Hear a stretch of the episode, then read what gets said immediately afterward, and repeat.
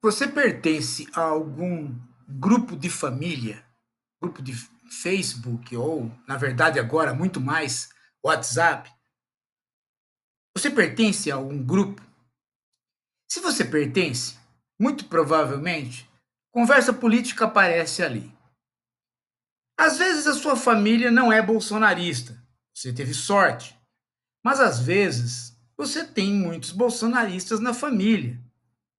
E aí você resolve sair desse grupo de família. Você fala assim: ah, mas meu Deus do céu, que azar que eu tive de cair numa família só de débeis mentais. Por que, que minha família só tem burro? Mas calma lá. Essa não é uma boa atitude. Vejam só, o que você tem que fazer é ficar no grupo de família.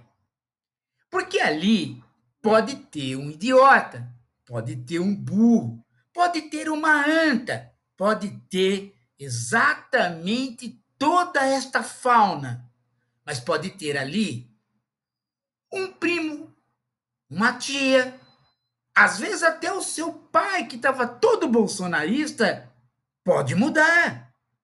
Você não sabe. Tudo depende, às vezes, da empatia que eles têm com você.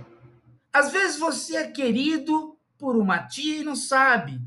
E por você ser querido, ela te escuta. E a hora que ela te escuta, ela começa a pensar exatamente naquilo que você fala.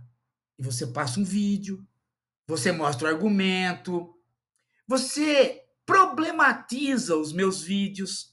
Até porque os meus vídeos eles não são vídeos dogmáticos, eles são vídeos para pensar.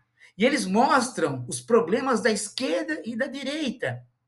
Então, é fácil para a pessoa começar a falar: puxa vida, eu não havia pensado nisso. Mas tudo depende de você.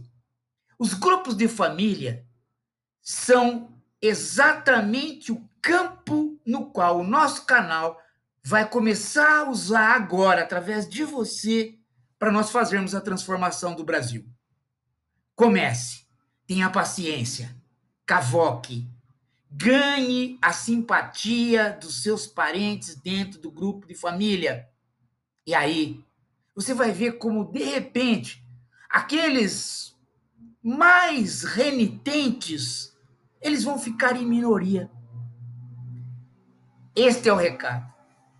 Este é o recado para você fazer uma democracia participativa já na sua casa. Faça. Eu conto com você.